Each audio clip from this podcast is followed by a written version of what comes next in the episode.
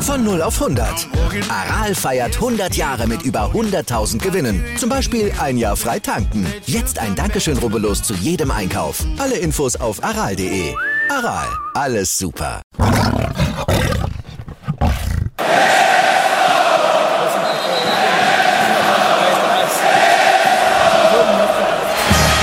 Radis Erben, der Löwen-Podcast. Bin ich, Radi bin ich König, alles andere stört mich wenig, was die anderen Leute sagen, ist mir gleich, gleich, gleich. Bin ich Radi, ja, ja, ja, bin ich König, ja, ja, ja, und das Spielfeld ist mein Königreich.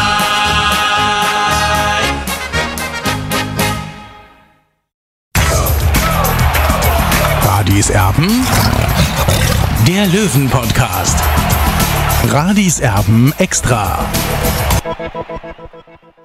Der Löwen-Podcast Radis Erben, der wird in Zukunft mit Create Football zusammenarbeiten, um unsere Analysen mit Statistiken noch besser untermalen zu können. Hallo und herzlich willkommen zu einer neuen Ausgabe von Radis Erben. Tja, und wir begrüßen heute den Münchner Quirin Ster, der uns künftig mit spannenden Performance-Daten versorgen will in der heutigen Ausgabe. Quirin, vielleicht stellst du euer Projekt mal ganz kurz vor.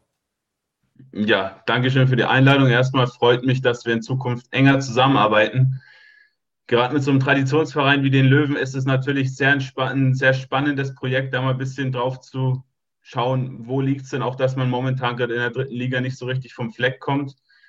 Ähm, Create Football besteht aus mir und meinem Kollegen Mats Beckmann, der sitzt in Hamburg, also ganz am anderen Ende von Deutschland. Ähm, wir haben es uns zur Aufgabe gemacht, im Fußball Hintergründe aufzudecken. Und Hintergründe kann man eben am besten mit Objektivität aufdecken. Und Stichwort Objektivität, wie bekommt man die am besten? Durch neutrale Einflüsse. Neutrale Einflüsse ist gleich Daten in unserem Fall. Ähm, deshalb kooperieren wir mit verschiedenen Datenanbietern, Datendienstleistern ähm, in Europa, die uns eben Matchdaten zur Verfügung stellen, sodass wir Teams, Ligen, Spieler, einzelne Zusammenhänge eben anhand von Daten genau einschätzen können, objektiv einschätzen können. Und daraus ist der wichtigste Punkt, eben Dinge interpretieren, Schlüsse ziehen, die man dann eben auch anwenden kann. Und so arbeiten wir mit Vereinen, mit Berateragenturen etc. zusammen, um eben diesen Datenfokus ein bisschen mehr ins Rampenlicht zu rücken und Leuten wie jetzt zum Beispiel euch und euren Hörern diese Daten eben auch zugänglich zu machen. Quirin, worauf dürfen sich die Löwenfans ganz speziell freuen? Unsere Bandbreite ist eigentlich ja extre extrem breit gesät. Also wie jetzt heute, äh, wir richten mal einen Blick auf den Kader, zum Beispiel auf die Abwehr, auf den Torwart Marco Hiller. Ähm, wir schauen uns die letzten fünf Spiele an, bisschen die Offensivausrichtung von Michael Kölner, also gerade solche Geschichten im spieltaktischen Bereich, die man auch mit Daten super analysieren kann, weil, wie gesagt, wir schauen keine Videos oder Match-Highlights, um uns daraus irgendwas zusammenzubasteln, sondern wie gesagt, rein auf Daten basieren. Ähm, wir können aber natürlich auch Spiele analysieren. Wir können Zusammenhänge, die euch auffallen, entweder widerlegen oder belegen. Äh, wir können neue Transfers, mögliche Neuzugänge ähm, genau einschätzen, sagen, passen sie zu euch ins Team und noch vieles mehr. Also da ist im Prinzip der Fantasie keine Grenze gesetzt in anderen Ligen oder in höheren Ligen, sagen wir es mal so, da wo 60 München äh, zukünftig wieder hin möchte, in der Bundesliga, da gibt es ganz, ganz viele Anbieter, da werden ganz viele Daten erhoben. Ähm, mit welcher Hilfe werden in der dritten Liga die Daten getrackt und worauf greift ihr dazu? Ähm, wir greifen zu, vor allem auf Y-Scout zu, das ist unser Partner in dem Datensegment, nutzen aber auch noch ein paar andere Tools, ähm, um uns da einfach auch immer rückzuversichern, ob die Daten, die wir jetzt bei Y-Scout eben gefunden haben, auch wirklich Sinn machen. Ähm, weil natürlich auch am Ende des Tages taggen nur irgendwelche Menschen diese Daten. Also das läuft, um es mal kurz zu erklären, so ab, das Spiel läuft, wird gefilmt, wird dann in so ein Sports Lab sozusagen geschickt, wo dann eben Leute diese einzelnen Spielszenen auseinandernehmen, mit bestimmten Punkten eben belegen, sagen, okay, hier Kopfballduell hat Zeiger zum Beispiel gewonnen. Und dann wird es eben ähm, alles aus dem kompletten Spiel zusammengefasst, zusammengetaggt und dann eben in das Programm eingefügt, in diese Matrix, sage ich mal. Ähm, in den ersten und zweiten Ligen ist natürlich nochmal ein bisschen ausführlicher teilweise, weil man da zum Beispiel auch diese Tracking-Daten, also Laufdaten, ähm, teilweise noch bekommt. Das, desto weiter man runtergeht, ist es ein bisschen schwieriger. Ähm, aber auch wir können in Schweden zum Beispiel bis in die dritte Liga runtergehen mit Daten. Also wir sind da ähm, komplett ausgestattet und können da im Prinzip alles liefern, was, was gebraucht ist. Green, welcher Unterschied besteht zwischen Great Football und anderen Datenanbietern wie zum Beispiel Instat? Und äh, woher bezieht ihr eure Daten und welche Rolle spielen deiner Meinung nach Daten im heutigen Fußball? Ja, der Unterschied ist ganz klar, dass wir uns als Consultancy sehen. Also wir sind in der beratenden Tätigkeit, also auch wenn wir mit Vereinen arbeiten, wir erheben diese Daten nie selbst, sondern es geht immer darum, dass wir die Daten von einem Datendienstleister bekommen und dann als Consultancy eben interpretieren, auswerten und eben Schlüsse ziehen, ähm, weil das ist oft der springende Punkt, dass Vereine diese Daten schon auch vorliegen haben, aber einfach dieses Know-how fehlt, um diese Daten auch wirklich anzuwenden und daraus eben die Punkte rauszuziehen, die man auch wirklich dann verbessern kann, sei es jetzt ähm, in der Spielanalyse, sei es auf dem Transfermarkt. Und für mich spielen Daten eine wahnsinnig große Rolle. Also ich beschäftige mich seit circa einem Jahr jetzt, also seit ungefähr Corona-Beginn, ähm, quasi tagtäglich mehrere Stunden mit diesem Punkt und bin mittlerweile auch so weit, dass ich mich schon selbst so ein bisschen dabei ertappe, wenn ich irgendwelche subjektiven Phrasen raushaue, die dann wie ja, toller Spieler weil am Ende des Tages geht es halt darum, wie kann ich das belegen? Ist es wirklich ein toller Spieler oder habe ich nur irgendwie die subjektive Meinung, dass er ein toller Spieler ist? Und deshalb sind wir uns auch ziemlich sicher, dass Daten in den nächsten Jahren wirklich in den Fußball einen Einzug erhalten werden, den sich viele jetzt noch nicht vorstellen können. Ähm, und da wollen wir natürlich dabei sein und euch natürlich mitnehmen auf dem Weg. Ich kann auch so ein bisschen aus dem Nähkästchen plaudern. Also ich habe ja schon Bundesliga kommentiert und das ist wirklich ungelogen so. Man bekommt als Kommentator dann zusammengefasst 150 Seiten mit Daten, was Laufwege sind oder was auch immer. Also das ist wirklich krass, was man da alles aufbereitet bekommt. Warum sollte man euch buchen? Bei uns geht es einfach kurz und knackig darum, was wirklich ausgesagt wird. Ich brauche von einem Stürmer keine Defensiv-Zweikämpfe, keine abgefangenen Bälle, was auch immer. Da brauche ich Chancenverwertung, da brauche ich kreierte Torchancen, da brauche ich vielleicht nochmal Kopfballduelle, wie jetzt bei einem Sascha Mölders. Es geht darum, dass man einfach bestimmte Spieler ähm, in Spielertypen einsortiert. Wir haben uns da was Eigenes kreiert sozusagen, indem wir eigentlich jeden Spieler anhand seiner Stärken in einen bestimmten Spielertyp einordnen können. Sascha Mölders beispielsweise ist ein Targetman, extrem wichtig, in dem Fall Offensivzweikämpfe, Kopfballduelle, auch den Ball festmachen zu können, Schlüsselpässe auf den Nebenmann abzulegen, also Torschussvorlagen. Ähm, und bei uns ist es eben nicht wie bei dir, dass du 150 Seiten bekommst, sondern wenn ein Verein zum Beispiel von uns eine Spielersuche erwartet, neuer Linksverteidiger beispielsweise gesucht, dann bekommt er in fünf, sechs Seiten knapp, aber wirklich trotzdem ausführlich und fundiert zusammengefasst, welcher Spieler wirklich Sinn macht und dann beschäftigt man sich auch mit den Daten, wenn man sich dann nicht erst auf 150 Seiten durchquellen muss natürlich. Aber trotzdem sei nochmal dazu gesagt, Datenscouting alleine kann nicht das normale Scouting ersetzen, weil du natürlich auf dem Feld immer auch weiche Faktoren hast. Zum Beispiel kann ein Spieler die Mannschaft anführen. Ist bei einem Torhüter wichtig, ist auch wie jetzt bei Sascha Mölders extrem wichtig und sowas ist natürlich mit Daten nicht zu erheben, ist ja ganz klar. Wobei es auch da, da kann auch ich ein bisschen aus dem Nähkästchen plaudern, gibt es auch schon ähm, erste Versuche, wie man ähm, so Charakterzüge von Spielern in Daten abbilden kann. Ist natürlich noch sehr unausgereift, aber auch sowas in der modernen Welt, wie ihr euch mit Sicherheit vorstellen könnt, wird auch sowas irgendwann wahrscheinlich Einzug erhalten. Da gibt es in mit Scherland in Dänemark beim, beim Moneyball Club, sage ich mal, ähm, auch schon Persönlichkeitstests, die Spieler ähm, ausfüllen müssen, die Spieler beantworten müssen, bevor sie eben verpflichtet werden. Ähm, also dahin wird sich der Fußball mit Sicherheit auch entwickeln. Ja, da muss ich kurz was dazu sagen. Also ich habe Michiland auch schon einige Male kommentieren dürfen auf der Zone. Ja. Das ist wirklich ein Club, der wie kein anderer auf Daten äh, äh, fixiert ist. Also da läuft alles nach Statistiken und nach Daten. Da wird wirklich nur damit gearbeitet. Das ist schon äh, sehr interessant. Und du glaubst, dass das dann in Zukunft äh, sozusagen ja weiter um sich greifen wird? Kann ich mir durchaus vorstellen. Also man muss jetzt auch sagen, Stand heute sind selbst diese normalen Daten ähm, für viele renommierte Leute in der Fußballbranche noch absoluter Humbug. Die geben da nichts drauf, weil immer, ja, ich habe ja das Auge, ich arbeite schon Jahre in der Branche. Ähm, warum soll ich mich da jetzt mit so modernen Geschichten beschäftigen?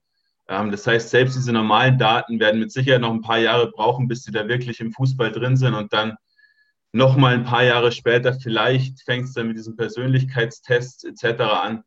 Ähm, also es ist ein langer, langer Zyklus, der da jetzt noch wahrscheinlich vor sich gehen wird, aber es wird sich mit Sicherheit dahin entwickeln. Man sieht es ja in anderen Sportarten, American Football, Eishockey, Basketball, ähm, auch Baseball vor allem, ähm, wo ja dieses Moneyball-Prinzip auch geprägt wurde, dass es dahin geht und ja, wird sich im Fußball mit Sicherheit auch dahin entwickeln. Frieden, dann sind wir bei, bei 60 München. Äh, aus deiner Sicht, warum schwächeln die Löwen momentan im Aufstiegskampf? Ist es ein hausgemachtes Problem aus deiner Sicht? Absolut nicht. Also wir haben ja im Vorfeld auch schon mal ein bisschen drüber gesprochen. Ähm, anscheinend seid ihr ja nicht so zufrieden mit der Leistung derzeit. Ähm, aber ich kann euch da ein bisschen die Angst nehmen. Also 60 München ist gerade was die Offensive angeht, eigentlich das stärkste Team der ganzen Liga. Würdest du auch sagen, dass das spielerisch gilt, also was die spielerischen Aktionen angeht? Man hört immer und liest immer, 60 München sei spielerisch sehr, sehr stark. Wir sind da teilweise immer ein bisschen skeptisch. Äh, was, was diese Aussage angeht, kann man das so unterschreiben? Ich sehe den spielerischen Ansatz nicht kritisch. Ich sehe ihn als ganz interessante Geschichte, die Michael Kölner da implementiert hat. Ähm, vorweg, 60 München hat die meisten Torchancen der dritten Liga kreiert. Ähm, 149 am Stö äh, an der Zahl, Mölders 19, Lex 18, Neudecker 17 äh, Dressel dahinter mit 16. Das sind über sechs Torschancen, die man sich pro Spiel erarbeitet. Ähm, Chancenverwertung auch super mit 29 Prozent, auch hier einer der Top-Werte der Liga. Was bei 60 auffällt, ist, man hat einen hohen Ballbesitz, den man vor allem in der eigenen Hälfte ausspielt. Äh, man hat zum Beispiel recht wenige Aktionen in der gegnerischen Hälfte. Das heißt, man hat wenige Aktionen, wo man in die gegnerische Hälfte und ins gegnerische letzte Drittel eindringt. Ähm, beispielsweise ist man da nur auf Platz 14, was das Eindringen ins letzte Drittel angeht, ähm, ist aber dennoch vorne sehr effektiv, was dann die Verwertung der Chancen und auch die Kreierung der Chancen angeht. Das heißt, man spielt den Ball auch wirklich nur nach vorne, wenn man auch die Möglichkeit sieht, daraus was zu kreieren. Das heißt, man versucht nicht auf gut Glück irgendwie den Ball nach vorne zu bringen, ähm, sondern wenn es geht, wenn man die Möglichkeit sieht, den Raum sieht, dann macht man es. Aber wenn es nicht geht, dann lässt man es auch lieber bleiben. Wieder live von Ihrem Toyota-Partner mit diesem Leasing-Auftakt. Der neue Toyota Jahreshybrid. Ab 179 Euro im Monat. Ohne Anzahlung. Seine Sicherheitsassistenten laufen mit. Und ja, ab ins Netz mit voller Konnektivität. Auch am Start die Toyota Team Deutschland Sondermodelle. Ohne Anzahlung geht's in die nächste Runde. Jetzt los zu Ihrem Toyota-Partner.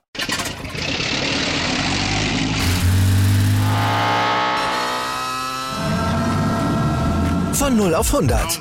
Aral feiert 100 Jahre mit über 100.000 Gewinnen. Zum Beispiel ein Jahr frei tanken. Jetzt ein Dankeschön, rubbellos zu jedem Einkauf. Alle Infos auf aral.de. Aral, alles super. Wir wollen uns natürlich auch mal ein bisschen um die Defensive kümmern, Quirin. Die sah in den ja, letzten Wochen eigentlich gar nicht so schlecht aus. Gab viele zu Null-Spiele auch. Du hast dir das mal angeguckt. Die Leute in der Viererkette vor allem auch dann Keeper Marco Hiller, was er für einen Anteil hat, wie sieht es in der Defensive aus?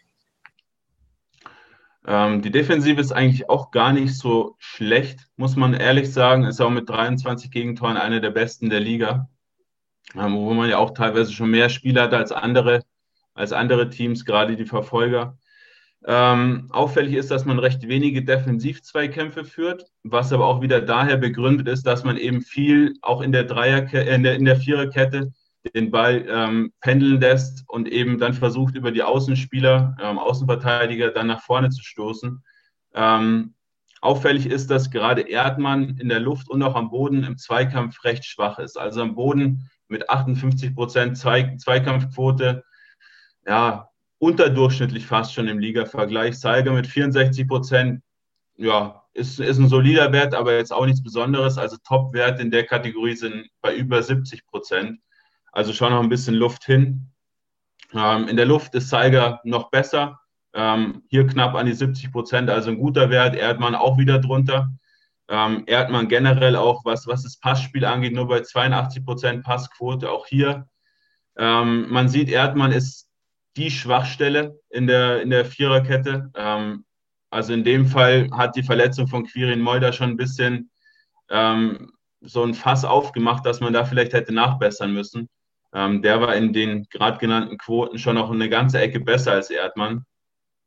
Ähm, bei den Außenverteidigern hingegen gibt es im Prinzip nichts zu beanstanden. Also Steinhardt ist für mich Top 3 Außenverteidiger der kompletten Liga. Ähm, ich habe es mir ja alles mal so ein bisschen notiert, hat die meisten Aktionen im ganzen Team. Also man sieht schon über ihn, über seine linke Seite läuft ziemlich viel. Ähm, beide sehr gute Flanken, über eine angekommene Flanke pro Spiel. Auch hier sehr, sehr guter Wert natürlich, wenn man so einen Mann wie Mölders in der Mitte hat. Ähm, auch wichtig, dass man da eine gute Flankengenauigkeit hat. Ähm, kreieren beide über eine halbe Chance pro Spiel. Auch das wirklich ein sehr guter Wert für einen Außenverteidiger in der Liga. Ähm, Steiner dazu auch noch zweikampfstark, Wild da ein bisschen schwächer. Ähm, aber das sind zwei Positionen, wo für mich nicht nachgebessert werden muss. Wenn was getan werden sollte, dann auf der Innenverteidigerposition für Erdmann. Wenn, ja, muss man mal sehen, wie Moll zurückkommt. Ähm, aber da sehe ich ein bisschen Bedarf. Moll hat er in der letzten Zeit dann eher doch im, im defensiven Mittelfeld gespielt. Mich ja. würden jetzt die Werte von Semi Becker hier interessieren. Er ist ja so, äh, er wechselt ja zwischen Bank mhm. und Spielfeld. Äh, kannst du mal da was dazu genauer sagen? Genau, der habe ich mir auch ein bisschen angeschaut, jetzt nicht ganz so detailliert, aber der lag meistens zwischen Erdmann und Zeiger. Ähm, sind nur neun Spiele bei ihm jetzt gewesen. Äh, wir sagen immer so, ab zehn Spiele kannst du wirklich einen Trend auch ablesen, inwiefern der Spieler auch diese Daten über einen längeren Zeitraum dann auch halten kann. Ähm, er lag jetzt zum Beispiel beim, beim Bodenzweikampf bei 60 Prozent, in der Luft bei 63 Prozent. Ähm, also auch nicht schlecht. Und für einen jungen Spieler, der da gerade reinwachsen soll, ähm, auch absolut in Ordnung. Ähm, von daher, ich würde ihn fast sogar eher aufstellen als Erdmann, wenn ihr mich fragt. Ich würde das auch machen. so sagen darf. Hast du meine Unterlagen gelesen? also das Gefühl ist dann nicht immer auch falsch, das wir dann haben. Was ich auch für ein Gefühl habe, ist, dass sich Marco Hiller, der Torwart, unfassbar weiterentwickelt hat im Vergleich zu den letzten Jahren. Auch was die Verhinderung von wirklich Großchancen angeht. Wie siehst du Marco Hiller?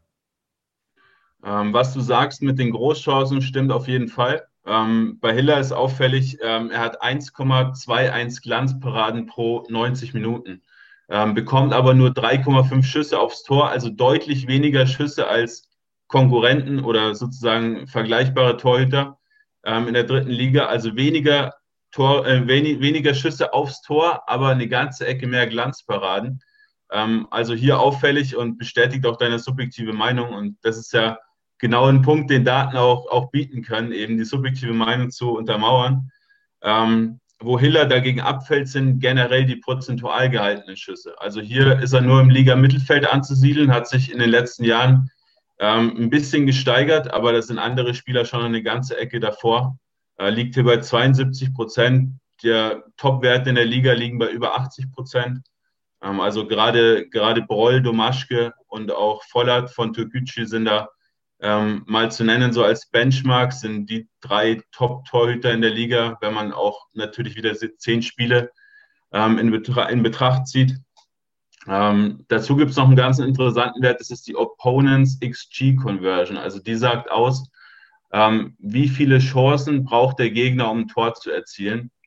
Ähm, bei Hiller kann man sagen, ähm, ein XG, also ein zu erwartendes Gegentor, sind bei ihm 0,92 totale Tore. Also das heißt, der Gegner braucht mehr als, als ein zu erwartendes Tor, um dann auch wirklich zu treffen.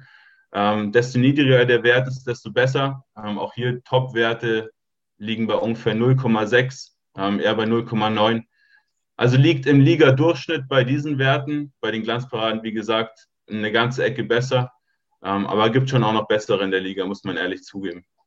Herr Quirin, woran liegt es dann, dass 60 München von einem Aufstiegsplatz mittlerweile auf Platz abgerutscht ist? Natürlich auch Tagesform, ist klar, aber wie würdest du das jetzt in die Analyse mit einbeziehen? Ja, ich habe mir die letzten fünf Spiele mal ein bisschen genauer angeschaut, ähm, weil es ja gerade da, auch was ich in den Medien mitbekommen habe, so ein bisschen gehakt hat. Davor lief es ja ganz gut, äh, was ich mitbekommen habe. Ähm, die letzten drei Spiele vor allem hat man ja auch ähm, nicht gewonnen. Ähm, da war die Chancenbewertung vor allem der Knackpunkt. Also die war da wirklich extrem schwach. Aus 20 Torchancen konnte man nur ein Tor erzielen, also bei 5 Prozent. Ich habe es vorhin gesagt, die Chancenbewertung war sonst in, im Liga-Vergleich bei 29 Prozent, also deutlich höher. Ähm, also das ist wirklich der, der ausschlaggebende Punkt. Ich habe äh, mir natürlich auch andere Geschichten noch angeschaut, aber die Chancenbewertung schwebt über allem in den Spielen. Ähm, besonders Lex mit, mit sechs vergebenen Torschancen, noch Biancardi mit, mit vier ähm, sind da zu nennen. Mölders hat auch sechs vergeben. Ähm, ist deutlich aufgefallen. Ähm, gegen Hansa Rostock war die Passquote auch ziemlich schwach. Passquote und auch die Flankenquote. Also da ist man gerade bei diesen zwei Werten überhaupt nicht an sein Maximum gekommen, was man so, was man so leisten kann. Ähm, auffällig trotzdem, dass man Hansa, Rostock und auch Zwickau komplett an die Wand gespielt hat. Also da gibt es ja auch diese XG-Thematik, Expected Goals. Ähm, hier hat man gerade Hansa Rostock quasi komplett dominiert. Ähm, 17 Torschüsse. Aber auffällig ist, dass diese Torschüsse oft aus, aus, aus schlechten Positionen entstanden sind. Also man hat immer versucht, aus Spitzenwinkel oder aus der Distanz aufs Tor zu schießen, was auch dieser, wieder dieser Expected Goals Wert anzeigt, der bei 17 Torschüssen trotzdem nur bei 1,7 lag. Ähm, also man hat immer versucht, aus, aus schwierigen Positionen das Tor zu erzielen und hat eben nicht mehr geschafft, diesen letzten ähm, Pass zu spielen, um sich eine bessere Abschlussposition ähm, herauszuspielen. Aber was ist dann bei euch eine echte Torschance? Also da frage ich mich immer mal wieder. Also ich habe jetzt gegen Rostock genau, äh, sagen wir zweieinhalb, drei Torschancen gesehen. Echte Torschancen. Ja, das sind, das sind Torschüsse an sich. Also du kannst halt wieder klassifizieren zwischen Schüssen und Torschüssen. Ähm, und sobald der Ball eben aufs Tor fliegt, fliegt ist es eine Torchance. Okay. Wir wollen in den nächsten Wochen, das haben wir schon mal durchgesprochen, so einen kleinen Kassensturz auch mal machen, ähm, was die Verpflichtungen angeht beim TSV 1860, so in den letzten Jahren, äh, wie die einzuordnen sind. Das Scouting ist, glaube ich, relativ wichtig. Der Kultlöwe Carsten Wettberg, der hat zuletzt das Scouting bei den Löwen kritisiert. Liegt er da richtig oder liegt er da falsch? Ja, genauer schauen wir uns das dann ja nächste Woche an. Ähm, aber Stand jetzt kann man schon sagen, äh, bei den Löwen wird natürlich immer ziemlich viel Wert drauf gelegt, dass man Spieler holt, die eben heimatverbunden sind, München verbunden, jetzt im Fall von Biancardi. Ähm, kann natürlich richtig sein. Ich bin auch kein Fan davon, sein, seine Mannschaft mit 10, 15 Spielern ähm, ja, voll zu machen, die keine Identifikation haben, weil das eben für die Löwen ein wichtiger Bestandteil ist. Ähm, ohne da jetzt irgendwelche Kommerzclubs oder so Teams wie Wolfsburg oder Leipzig äh, zu nahe treten zu wollen. Aber da ist eben die Fanbase, diese ganze Identifikation mit dem Verein nicht so wichtig wie jetzt bei euch. Ähm, deshalb muss man da einen gesunden Mix finden. Ähm, also, dass man so einen Neudecker zum Beispiel zurückholt, kann ich absolut verstehen, hat in Holland eine passable Rolle gespielt zumindest. Ähm, dass es jetzt nicht so richtig funktioniert und woran es liegt, werden wir dann, äh, wie gesagt, nächste Woche ein bisschen genauer anschauen. Ähm, an sich finde ich es einen klugen Schachzug, diese Spieler eben wieder zu holen. Aber muss eben auch, wie gesagt, ein gesundes Mittel finden, dass man auch nicht nur darauf schaut, auch nicht nur Spieler aus, den, aus der zweiten, dritten Liga holt, weil, wie gesagt, wir haben es im Vorgespräch auch schon mal angesprochen, in der zweiten Liga in Österreich, in der zweiten Liga in Tschechien ähm, laufen wirklich tolle Spieler rum, ähm, die man sich so quasi entgehen lässt, was auch wieder ein Punkt eben mit diesem Datenscouting ist, ähm, weil man da eben vielleicht diese Videos sich nicht ansehen möchte oder da auch keine Live-Scouts natürlich zurzeit hinschicken kann. Ähm, und wenn man da mit Daten zumindest eine Vorauswahl treffen kann an Spielern, die man sich dann mit Video und möglicherweise auch bald wieder live anschauen kann, äh, wäre das definitiv ein Mehrwert für den kompletten Verein. Wie scoutet ein moderner Drittligaverein heutzutage? Ja, schwierig. Also moderne Drittligavereine ist, ist ein, ja, fast, fast was, was sich ausschließt. Ähm, die meisten Vereine, wie gesagt, ähm, schauen nach Videos, schauen nach Live-Spielen, die sie entweder im Fernsehen oder halt dann äh, vor Ort im Stadion anschauen, sofern es möglich ist. Viel läuft aber auch übers Netzwerk. Das heißt, ich brauche einen neuen Innenverteidiger, ich habe 50 Beraterkontakte, die telefoniere ich einmal durch, lass mir eine Liste zusammenstellen und dann schaue ich, wer möglicherweise passen könnte, wieder eben anhand von Videos.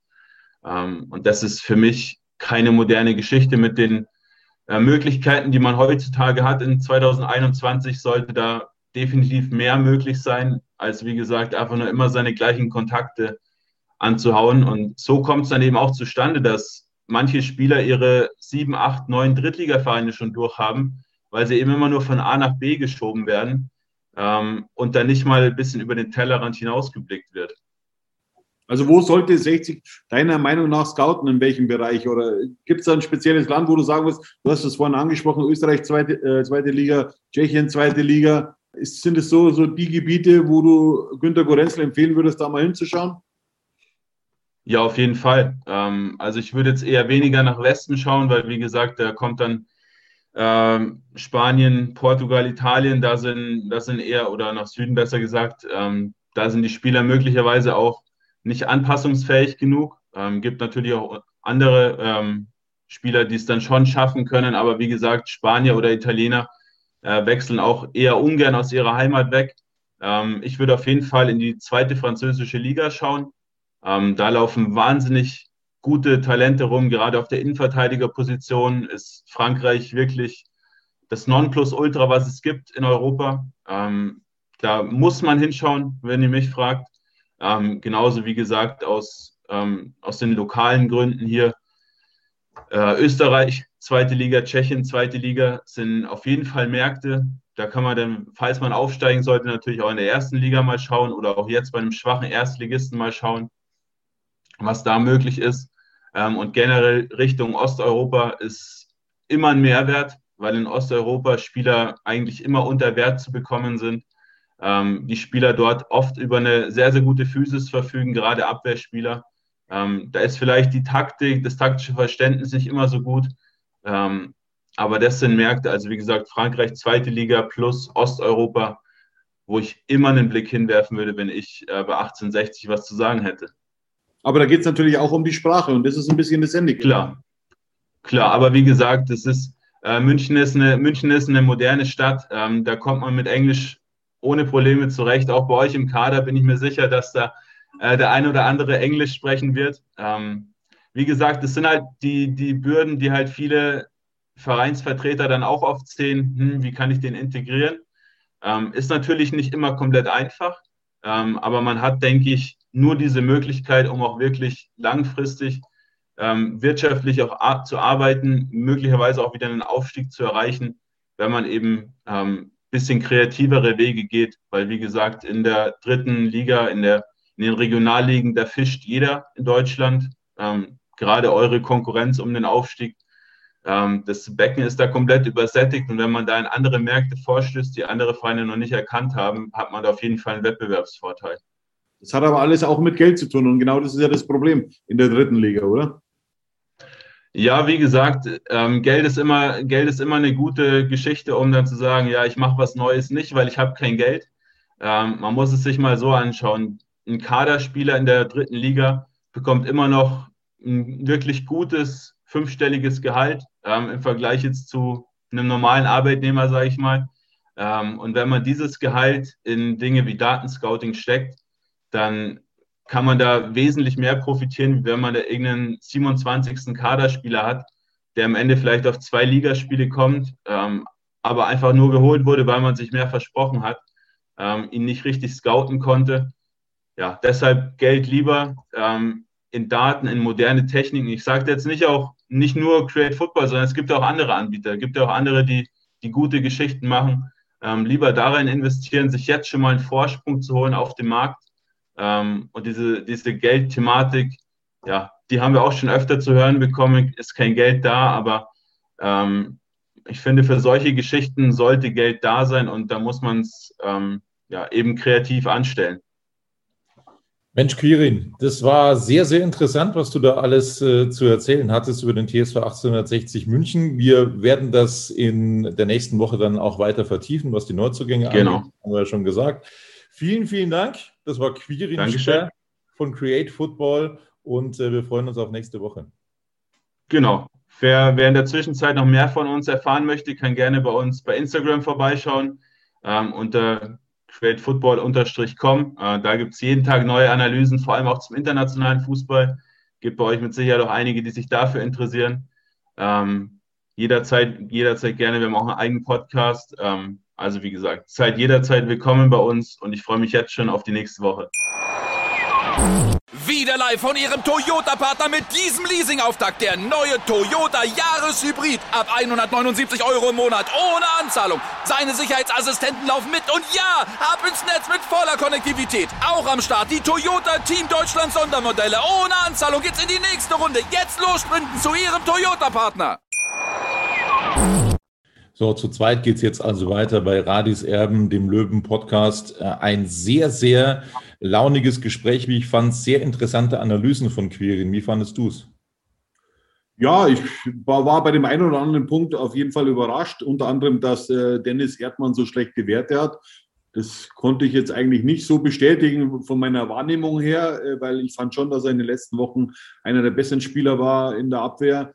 Klar, er hat, ist in Saarbrücken erst eingewechselt worden und war dann natürlich nicht so auf der Form, die er normal in den letzten Wochen gezeigt hat. Aber, aber es, es, würde ja es würde ja auch bestätigen, warum ihn Kölner dann eben draußen gelassen hat und Baker hier gebracht hat.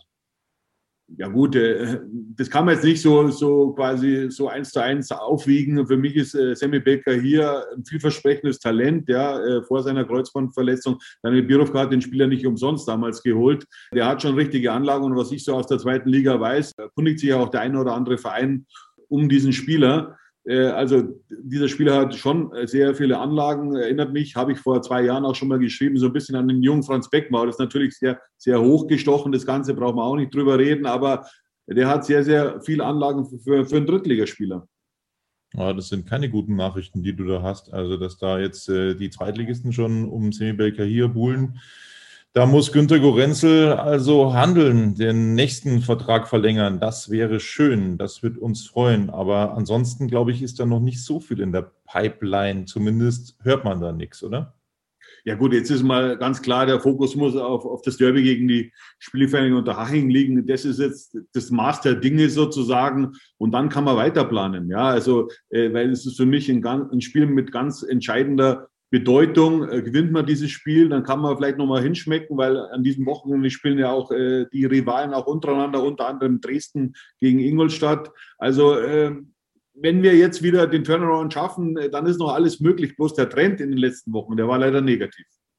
Und das haben wir auch kritisiert nach diesem Wochenende äh, zuletzt, dass das eben nicht stimmt. Ähm, da ist uns auch schon so ein bisschen der Kragen geplatzt. Das gehen wir ganz offen und ehrlich zu. Das hat uns einfach nicht gefallen, wie der TSV 1860 in den letzten Wochen aufgetreten ist.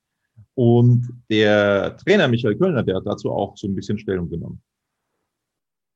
Äh, ja, äh, natürlich wissen wir, dass wir mit den letzten Tagen oder Spielen nicht zufrieden sind. Das äh, kann sich ja, glaube ich, der unsere Mannschaft kennt und mich kennt, auch jeder selber ausmalen. Äh, dass wir da extrem unzufrieden sind, dass wir äh, natürlich äh, ja, gerne andere Ergebnisse auf unserer Habenseite hätte, aber am Ende geht es ja trotzdem darum, es da nicht rumzuholen, nicht rumzuhadern, sondern am Ende die Dinge selber in die Hand zu nehmen. Das ist, glaube ich, das, was du für dich am Ende immer im Kopf haben musst. du musst wir müssen wieder schauen, dass wir zu unseren Stärken zurückfinden, dass wir unsere Stärken wieder entdecken und an den Themen auch wieder dann weiter dranbleiben unabhängig jetzt, ob mal ein Spiel jetzt 50 Minuten gut war oder 45 Minuten schlecht war, keine Ahnung. Am Ende geht es jetzt darum, gegen Haching ein richtig gutes Spiel wieder hinzubekommen. Äh, dazu ist die Mannschaft natürlich auch äh, in der Woche auch äh, die wissen das selber, dass, dass wir momentan nicht so die, die Sterne vom, vom Mond spielen oder vom Himmel spielen, sondern dass wir da am Ende äh, ja keine guten Spiele jetzt äh, auf Summe gemacht haben, aber äh, es waren aber jetzt auch keine furchtbar schlechten Spiele dabei. Von dem her glaube ich, geht es jetzt darum, dass wir äh, ja für Haching äh, ja, die richtige Schärfe wieder erwischen, äh, wie gesagt, unsere Stärken äh, auf der, äh, wieder äh, ja, äh, auf den Platz bringen und dann glaube ich, wenn wir das schaffen, äh, sind wir guter Dinge, dass wir dann auch wieder in die Erfolgsspur zurückkehren. Ich glaube, wichtig ist schon jetzt auch in der Phase, wo wir uns befinden, weil jetzt ergebnistechnisch nicht alles äh, rund läuft. Äh, die haben wir sicherlich einmal in der Saison wünschen, dass man sich so eine Phase nie. Äh, und äh, bin jetzt auch keiner, äh, der dann äh, über die Dinge ja schön redet jetzt auch, sondern wir, wir sprechen die Dinge schon für uns jetzt auch knallhart an und äh, wissen natürlich, dass wir im Profifußball, wenn man dann einmal ein paar Spiele äh, nicht äh, die gewünschten Ergebnisse holt, dass es jetzt ja nicht, dass man dann äh, äh, ja, in unterschiedlichsten Ebenen und Kreisen dann auf Jubel stößt, sei es jetzt in Medien, sei es Fans, sei es jetzt äh, äh, im Verein intern. Aber ich glaube, wichtig ist immer, du musst dann trotzdem deinen Weg weitergehen und den, äh, äh, an den Dingen festhalten, die uns stark gemacht haben. Wir haben spielen bis jetzt trotzdem bis, bis dato noch eine gute Saison. Äh, und jetzt geht es einfach darum, dass wir unseren Weg weitergehen. Und ich glaube, da darf man jetzt nicht zu viel umwerfen. Also, er will nichts schönreden beim TSV 1860. Das ist ja schon mal ganz positiv, Olli. Ja, absolut. Das, solche Worte will ich auch mal hören, weil man, man kann sich nicht immer die Spiele schönreden. Und nochmal, also keiner von uns Journalisten hat 60 vor dem Saisonbeginn als Abstiegskandidat abgestempelt. Ja, das hat sich der TSV 1860 selber einfallen lassen. Ja, aber ich kann von einem Verein wie 60 München erwarten, dass er zumindest vorne mitspielen kann. Ja, das hat er bis, bis dato auch geschafft. Ja, bloß jetzt muss man aufpassen, dass man nicht durchgereicht wird. Ja, und das ist das Entscheidende. Die Mannschaft muss jetzt sofort wieder in die Spur zurückfinden, damit man doch eine, eine ordentliche Saison spielt. Ja, bisher ist sie wirklich ordentlich diese Saison, aber jetzt muss man zurück in die Erfolgsspur. So sieht das aus. Es braucht eine Serie, die morgen gegen Unterhaching beginnen muss. So viel steht fest. Also wenn du das jetzt wieder verlierst oder wenn du da nicht dreifach punktest, dann, ja, glaube ich, können wir davon ausgehen, dass es das war in Sachen Aufstiegskampf. Da wird der Rückstand dann einfach viel zu groß. Ganz interessant, das Grünwalder Stadion ist morgen virtuell ausverkauft. Und was da auch sehr interessant ist, der Verein hat mitgeteilt, dass wohl Weltmeister Thomas Müller sich ein Geisterticket gekauft hat. Ja, ich habe das nur gelesen, eben auf der Instagram-Seite der Löwen. Ich weiß nicht, ob das stimmt. Ich kann mir vorstellen, dass er vielleicht sich einen Spaß draus gemacht hat, weil warum soll äh, Thomas Müller eine Karte kaufen, beziehungsweise auch noch damit unterschreiben mit FC Bayern München? Also äh, ich weiß nicht, ich glaube, da hat sich einer einen Scherz gemacht und hat halt sechs Euro ausgegeben äh, damit die Löwen glauben, äh, dass hier möglicherweise Thomas Müller dieses Ticket gekauft hat. Ich weiß es nicht, ganz klar, muss ich auch sagen, aber ich kann es mir beim besten Willen nicht vorstellen. Radis Erben, der Löwen-Podcast. So brüllt der Löwe. So, wir wollen uns natürlich darum kümmern, wie 60 München morgen spielt, wie der Löwe brüllt. Du hast das Training versucht zu verfolgen und man muss auch sagen, defensiv stellt sich das Ganze fast von selbst auf. Was erwartest du für dieses Spiel, für eine Aufstellung? Ja, was erwarte ich? Also ich gehe davon aus, dass Daniel Bayern einen Rechtsverteidiger geben wird. In der Innenverteidigung wird Sammy Becker hier in die Startelf zurückkehren. Er wird dann eben neben Dennis Erdmann spielen. Ja, und im Mittelfeld und in der Offensive, da will ich jetzt nicht zu sehr aus dem Nähkästchen plaudern. Da hat ja Michael Kölner das eine oder andere vor. Ich kann mir vorstellen, dass äh, Dennis Dressel wieder eine Chance bekommt gegen den Verein, wo er zuletzt auch immer oft getroffen hat. Ja, wir erinnern uns an das Hinspiel, da hat er das 1 zu 0 erzielt im, im Sportpark in Unterhaching und in der Vorsaison, glaube ich, alle drei Tore gemacht gegen Unterhaching. Also das ist sein Verein, äh, die Spielvereine Unterhaching und gegen diese Mannschaft trifft er am liebsten. Meinst du, dass Knöferl mal eine Option ist, der 17-Jährige? Ich glaube nicht, nach dem, was der Trainer heute gesagt hat in der Pressekonferenz, aber ich kann mir durchaus vorstellen, dass er mal vielleicht 20 Minuten bekommt, länger als sonst. Ja. Äh, für mich ist der Junge wirklich ein vielversprechendes Talent in der Offensive.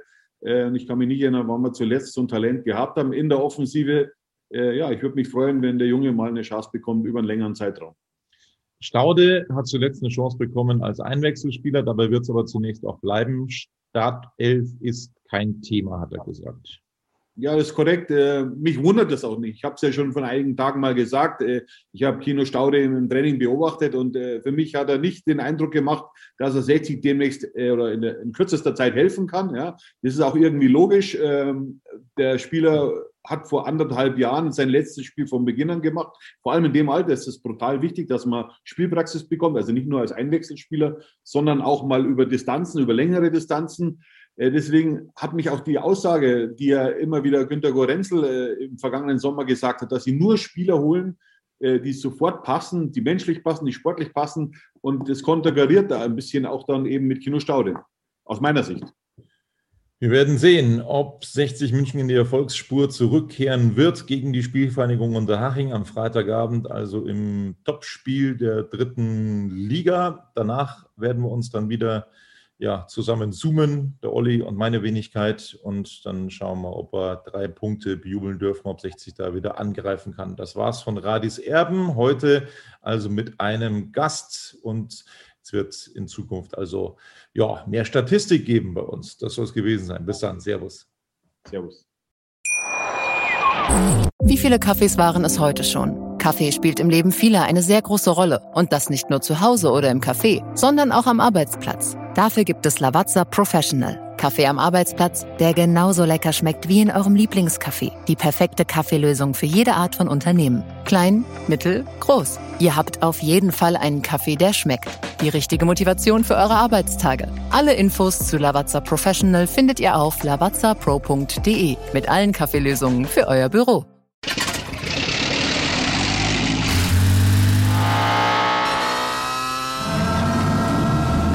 Von 0 auf 100. Aral feiert 100 Jahre mit über 100.000 Gewinnen. Zum Beispiel ein Jahr frei tanken. Jetzt ein Dankeschön, rubbellos zu jedem Einkauf. Alle Infos auf aral.de.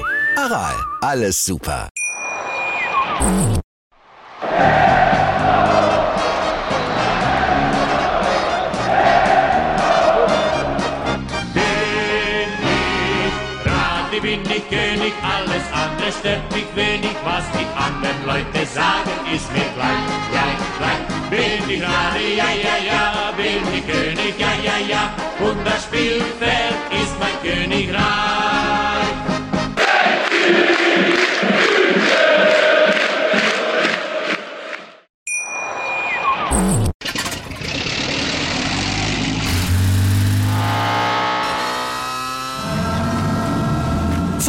100.